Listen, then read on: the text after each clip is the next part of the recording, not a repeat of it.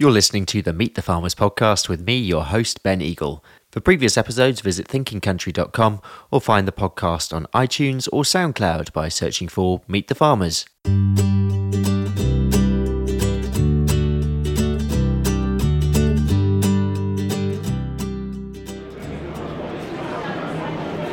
Hello, and welcome to this next episode in this mini series about change in dairy. I'm speaking to a number of people about change and how the dairy sector might be influenced in the future. And today I'm speaking to Dr. Jude Capper, who is a livestock sustainability consultant and animal scientist. Jude, thank you so much for speaking to me. My pleasure, thank you. Today we're at Dairy Tech, and the clues in the name. There's a lot of a lot of tech on show, um, and we've both been enjoying going around, seeing the variety of stuff that is available. Let's start with technology, actually, and the changes that have been shaping the industry, um, and the changes that might shape the industry going forward. Your take on that? I was talking about this just yesterday. We were talking about driving tractors. Honestly, if, if I got into a tractor now, I would not know what button to press. Last time I drove a tractor was about 25 years ago. You got in, you turned the key, you put it into gear, and off you went. Now the technology is astounding. And I think that's one of the biggest changes that we've seen in the industry. On farm tech, stuff with animal health, animal welfare, boluses, sensors, GPS, and of course the digital tech in terms of social media as well. I mean, it has revolutionized our industry, um, which gives us great opportunities, but is also, you know, it, it is really quite a different place than it was 20, 30, 40 years ago. Absolutely. So let's go back to when you and I'm not, not, not going to give away when exactly, but when, when you entered the industry. Um, on the animal science uh, stage. From you personally, what are the key changes that you've seen? well, not again to give anyway too many clues, but I got my first email address in the second year of my of my course at Harvard, so that shows quite how long ago it was. There you are, listeners. There's a slight clue. um, yeah, I mean it, it, it it has been massive. I think the greatest thing that we've seen on the animal side is just how precise we can be now. You know, we can weigh, we can use ID tags, we can get so much information on an individual animal, that's a sheep, a pig, or cow, whatever it might be. So we can tailor our breeding, our feeding, our housing, our management to that animal. And that's such a huge step forward because obviously, if you have, you know, 1,200 cows, treating them as individuals and saying, hello, Blossom Blossom, hello Buttercup isn't very easy. But with the aid of data, we almost can do that, which gives us real opportunities in making the most of every single animal going forwards. And also, that's had impacts in terms of biosecurity. Absolutely. I mean, which is a huge issue. And again, I was talking to somebody about this just yesterday. Um, biosecurity is so massive, probably more so from the pig and poultry industries than dairy and beef, obviously, but is a huge issue. And animal health, and particularly the One Health concept, so the interaction between animal health, human health, and ecosystem health, is becoming increasingly important for all of our farming operations. Let's dive straight in with a nice big topic Brexit. so we're in a relatively more stable situation than we were a couple of months ago um, post election, and Brexit has now officially happened, which none of us, well, most of us didn't think it would actually ever happen, but it has. What's the likely impact in, in the short term in terms of bringing more certainty? Oh, that's a really good question. I have to admit, I was one who didn't think it would happen and hoped it did happen and hoped it didn't happen. And in some ways, when it did happen, it just seemed to sort of happen and no one really talked about it. Yeah. Um, the world hasn't come crashing to an end. The planet hasn't died. We haven't all, you know, fallen over. I think we at least have the certainty of knowing that we're out of the EU, if, if that's a positive, and so therefore can plan accordingly. I hate to be a doomsayer, as it were. I'm not sure that on a day to day basis we've got any more certainty than that at the moment. There doesn't seem to be a real plan coming out that I've seen. I think everyone's still a little bit up in the air, thinking, what do I do? Do I change things? Do I keep as I am? You know, I'm not sure I'm not sure we've got any more certainty apart from the certainty that we are out of the EU, quite frankly. Having said that, I'm not sure things are going to change overnight, even given that. If we assume that we still want to trade with the EU, we're still going to have to abide by animal welfare regulations, milk hygiene regulations, etc. So I don't think we're going to see sweeping change overnight. Um, but there's no doubt that in the next year, two years, five years, you know, things are going to change considerably absolutely. I, th- I, think that's that's a key point which links into the agriculture bill, especially in terms of lack of clarity, really, in terms of still not being able to plan wholly. We know in broad terms that environmental policy is going to be a great shaper, um, as it as it has been uh, recently. But in, in terms of that changing environmental policy framework, how do you think that's likely to impact on farm businesses on a, on, on a micro level, on, on, a, on a farm level? We've got a lot of focus on carbon, rightly so, because that's an issue for the retailer, the policymaker, the consumer. Um, it is difficult and it is confusing at the farm level. There are some farmers who are doing carbon footprints anyway as part of their milk sales, but there are an awful lot who aren't and don't know where to start. And it's complicated to a certain extent by the fact we don't have all the answers yet. We don't know the relative impacts of improving your milk yield versus cutting your age at first calving, or using a Jersey versus a Holstein versus an Ayrshire. And there's also some. Um, missing science with respect to carbon sequestration as well, t- taking carbon out of the air, putting it into the ground. And we need better data there to frankly get a get a really good handle on carbon footprints at the farm level. We can do a sort of generalisation at the national level because, of course, that is always an average of an average. But at the farm level, we do need better data. That seems quite concerning given that's meant to be the flagship side of where we're going in terms of policy.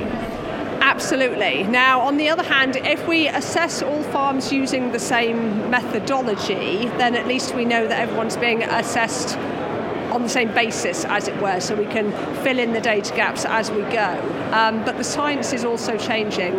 Methane was thought to be far more potent than it's now being thought to be which in some ways is good because it's going to make us look better compared to, say, pigs and poultry. Um, but on the other hand, that means that we may have focused very much on methane in the past and we should potentially be focused on nitrous oxide instead from crops and fertilisers on farm versus the cow herself.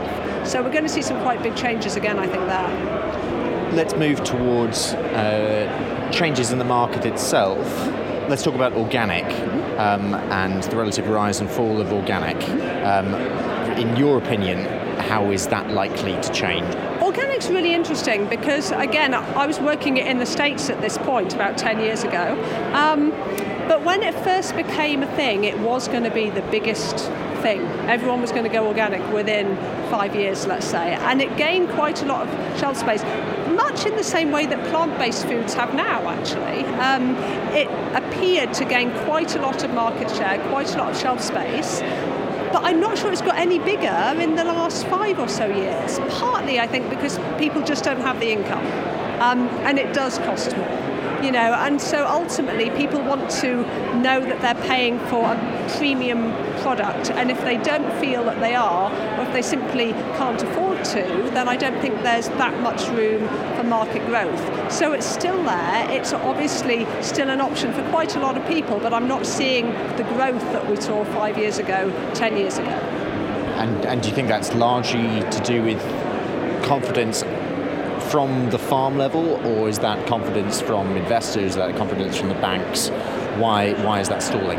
It's certainly a fairly long and involved process, and to get the certification takes some years, and it is expensive. And you've got to be frankly good at farming to do it right because if you don't have your animal health in place for example going organic could be really difficult but again i think we've almost hit peak organic from the consumers and there's only if there's only so much demand, then there isn't a market out there for further organic raspberries or apples or whatever it might be. And I simply think that that's because people have had less money to spend on food in the last, you know, five years or so compared to 10 years ago. We're at the beginning of February, which means we're at the beginning of February Dairy. Uh, you were pretty key, key in, in the start of this.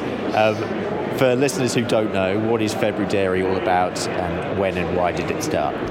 So it started two years ago now. I stupidly first, well, actually, to be fair, we were talking about it three years ago. Me, Amy Jackson, and Emily North, and we only thought about it in January and thought, oh, we don't have time to do this, you know, so we'll put it off. Two years ago, I was at the CEMEX conference. We were talking a lot about plant-based juices, you know, and so on. And I went, "Hey, let's do February on about the seventh of January," which was the worst decision ever because then I had six weeks of people being really angry with me versus just four weeks of people being really angry with me.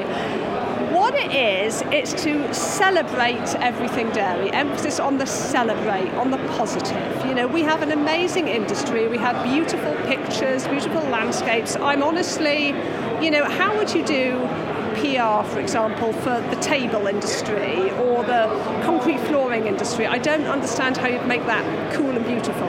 But in agriculture, we have so many amazing pictures and images. We've got dairy cows, we've got cheese on toast, you know, all those things.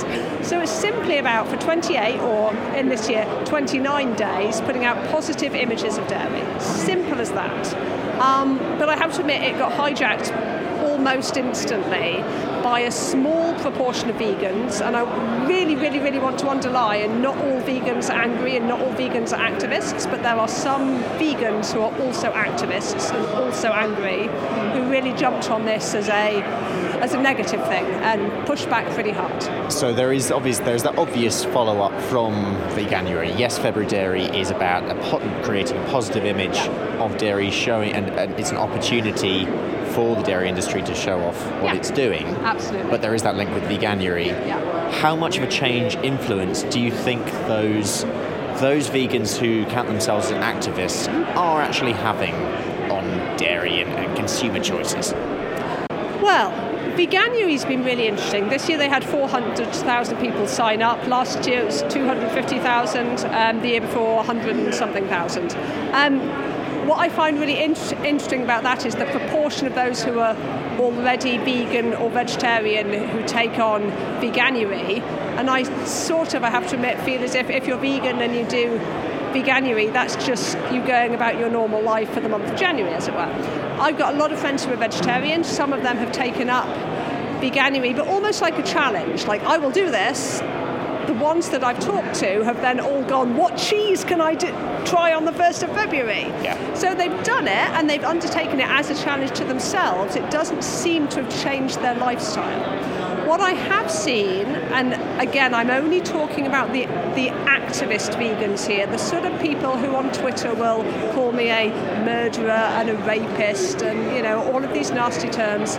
They don't seem to be getting any approval from people who don't have the same mindset. You know, in the same way that if you go to a pub and you see someone who's just drunk and loud saying, You're a sodding this, I hate you, you know, because you support this football team, whatever, whatever, that doesn't make you want to support that football team Yeah. in most cases. You know, so being nasty, being abusive, being frankly horrible sometimes doesn't seem to be changing anybody else's minds because no one wants to be seen as being that person, you know?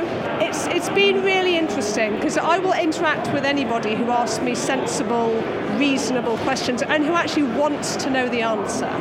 I'm really not interested in the sort of point scoring. I'm going to ask you this because I think I know the answer, and if you don't give me the answer that I want, I'm going to move on to something else, and then I'm going to move on to just effing and blinding and saying you're a nasty person. You know, that doesn't change anybody's minds. And yet it continues. And yet it continues. and this is the thing, isn't it? I mean, Twitter is great for so many things. It's also an outlet for so many people in so many ways. And believe me, I've also seen farmers who've said things where I've gone, you should not have said that. Yeah. And why have you just told that person to go and do whatever? You know, I mean, I am absolutely not saying that the farming industry is whiter than white, and we all get frustrated. And I have days where I just wish I could just say, just sod off. You know, you're a nasty person. Social media is so interesting because we can talk about things with people all over the world at any time of day, and it should be great. But it's often used as an outlet, I think, for whatever else is wrong in people's lives to get very angry about. Let's take that actually as a broad point then, and, and, and the change influence of social media, mm-hmm. which has been, talking before we started this Yeah. interview, that it, it has transformed not just what we're talking about, but just ways of life for yes. a lot of people. How is social media likely to be used, do you think, in future? Is, is it, in the case of Twitter, small groups of people having conversations, or does social media actually have a bigger change influence in terms of the way that people are actually consuming products? I think it's got a huge influence, um, not just with those of us who've been using it for 10 years, but for all the teenagers who are coming through now. I mean, frankly, when I look at my partner's children who are 13, uh, 16, 16 and 18, yeah. um, they're on Snapchat and Instagram, you know, 24 7. And when you look at how people consume news now, when we look at 16 to 24 year olds, over 80% of them get it from the internet. And when I say news, this isn't, you know, going to bbc.co.uk. News becomes anything that you didn't know before. So it could be a blog post, it could be an activist advert, it could be a billboard, it could be anything that's new to you. So that gives us huge opportunities to change people's minds and help people think about things. It, it also potentially can be damaging for any industry with the bad news stories that previously would have been on one little bit of a newsletter or pamphlet handed out in a city centre on a Saturday, now these things go all over the world, you know, instantly. So we really have become a far more global society with the advent of social media, I think. And again, opportunities, but you know, threats as well. What are the role of milk alternative products, dairy alternative products? We've got the influence on, on the beef sector, mm-hmm. especially, but we've also got the influence on dairy as well. How do you think that's likely to change um, moving moving ahead into the next few years? As people, we like diversity. We like to try different things you know, I've tried a Mars bar, now I'm going to try Twix. Other chocolate products are obviously available. Thank you for that. no problem. Um, but yeah, so we like to try new things, and we and we all like to try new things. Let's face it. The question is whether those things can hold our attention, be as delicious, nutritious, etc. And in some cases, we'll go, actually, I prefer product X to product Y. And in others, you go, oh, I tried that stuff. I mean, my daughter tried a vegan sausage roll put out by a popular high street bakery recently, simply because my mum bought it by mistake for her. And she said, I really don't like it, mummy, it was awful. I had a vegan sausage roll. And she's five, so yeah. she wouldn't have had any awareness of really what that meant, yeah. apart from this didn't taste like the one that she normally tastes, you know? So I think it's really great that we have lots of alternatives. I mean, honestly, I do, because that gives anybody who's lactose intolerant, who simply doesn't like milk or dairy, those options. And they weren't around, you know, 20 years ago, 30 years ago. I sort of feel like it's going to be a little bit like organic. You know, there will be the people who actively prefer oat juice or soy juice, whatever it is, and that's totally up to them. Is it going to change my grandma, for example, who is 90, from drinking milk to drinking something based on plants? I think it's massively unlikely. So we will see more and more people trying them and more growth in the sector, but only up to a certain point. And I think it's highly unlikely that in five years' time, you know, 90% of people will be drinking oat and rice at the expense of actual cow's milk or, or sheep or goats or cows. So we've been through some consumer influence changes. Let's turn towards some uh, policy um, policymaker influence changes. Um, we've mentioned briefly environmental policy. Um, what for you are likely to be the biggest change influences, again on a dairy micro farm level, that are likely to influence farmers' choices? Honestly, I don't think it'll be policy in terms of policymakers and government. I think it'll be retailers and processors because they can make changes to your operation instantly by saying, we don't want you to use practice X or medicine Y. And we've seen that to some extent with the changes in medicines use for example, which have been really good and which is in an attempt to cut antimicrobial resistance, which is all very, very good. But as I say, any processing company, any retailer can instantly say, in my supply chain, I don't want X and Y. Animals given this, animals that have had this done to them. So they can have the biggest influence far more than policymakers. So I think we're going to see things in terms of carbon monitoring, animal health monitoring, antibiotic use. Um, we've seen in dairy, for example, prescri- prescribed grazing in t- terms of it must be 120 days a year, 180 days a year. For some farms, that'll be really easy. You know, some farms already monitor carbon. They look at their antibiotic use. They are a grazing operation simply because their operation allows that. For others, that's going to be really tricky. Um, I think it's really positive. For example, Arla and Morrison's have the dairy bull calf um, program in place, such that bull calves won't be slaughtered on farms. But for some farmers, again, if you've only got 40 cows, let's say, and you're bull calves come from a Jersey cattle, you know, the market isn't there at the moment. So we've got to think about the bigger picture when we make changes that influence farmers at the national level, but also at the farm level. I was talking with John in the last episode about the changing size of the national herd. Um, I'm just interested in your predictions of, of how we're going to see uh, that change. It's going to be a combination of factors that affect it, but I think the same trends are going to continue. And these are global trends, not just national trends, or rather, I should say, global chain trends in the developed dairy industries. So, us, most of Europe, New Zealand, Australia, the States, and that is such that we are going to have fewer cows, not because people aren't drinking milk, but simply because we get more milk yields per cow. So, to make X amount of milk, we need Y percent fewer total animals. We will probably see fewer total farms, but again, because of consolidation, not because everybody's out of business and it's all rubbish, simply because those who are less good probably will go out of business, but particularly with the changes to the Farm Bill. But on the other hand, that productivity and that land will be used by others. So we'll have fewer total farms, fewer total cattle, but there's no reason that we can't make the same or more milk going forwards. And on that basis, if you were advising um, a herd manager of, say, an average size yep. herd, about 150 uh, Holsteins or so, mm-hmm. um, what would you be advising um, to enable growth? It sounds really glib. Do everything you do better. You know, on any dairy operation, you know where there are KPIs, key performance indicators, where you're just not quite as good as the other people. Could be age at first calving, could be conception rate, could be milk yield, could be milk solids.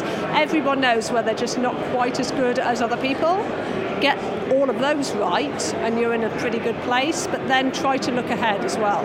What is going to come down the line in the next couple of years? What are the retailers or, or the processors going to be asking you to do where you can say, I'm already looking at biodiversity, I'm already looking at antibiotic use, I'm already looking at alternatives to calf rearing systems, for example. Think ahead to what's coming down the line, not just ticking the boxes with the things that we're doing at the moment. And retailers are fundamentally going to be interested in the changing consumer choices and changing consumer demands. What are those likely to be? Sorry, there's a massive question.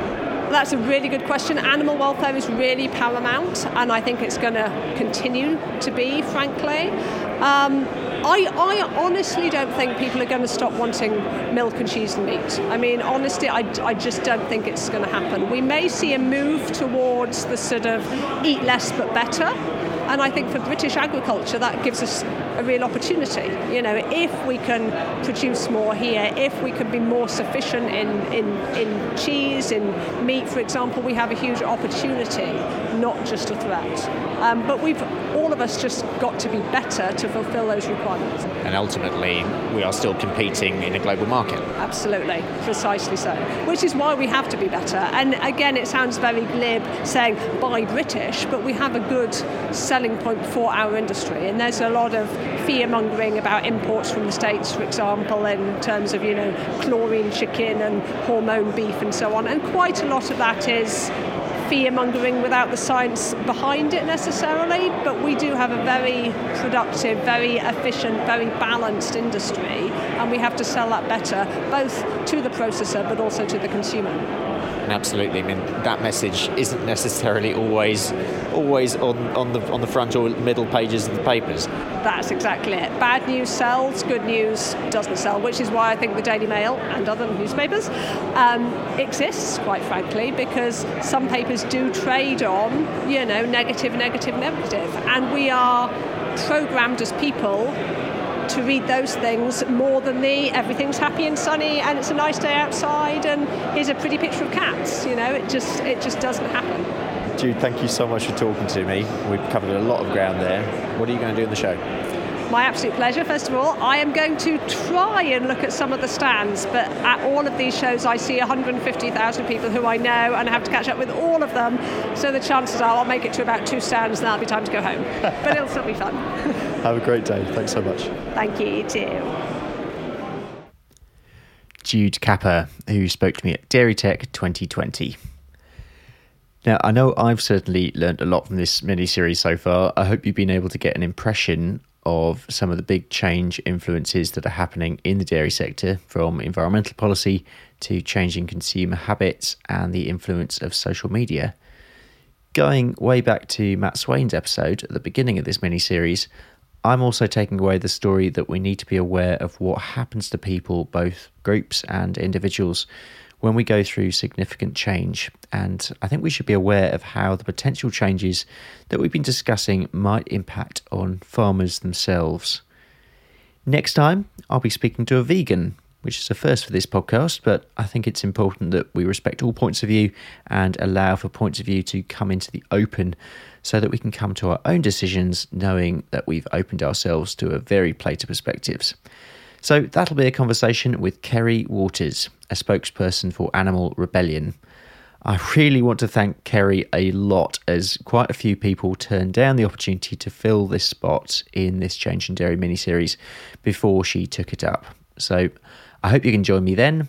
Please follow us on Twitter at Meet the Farmers. Uh, that's it's at MTF underscore podcast um, or Meet the Farmers podcast and subscribe to the podcast where you normally listen if you haven't already.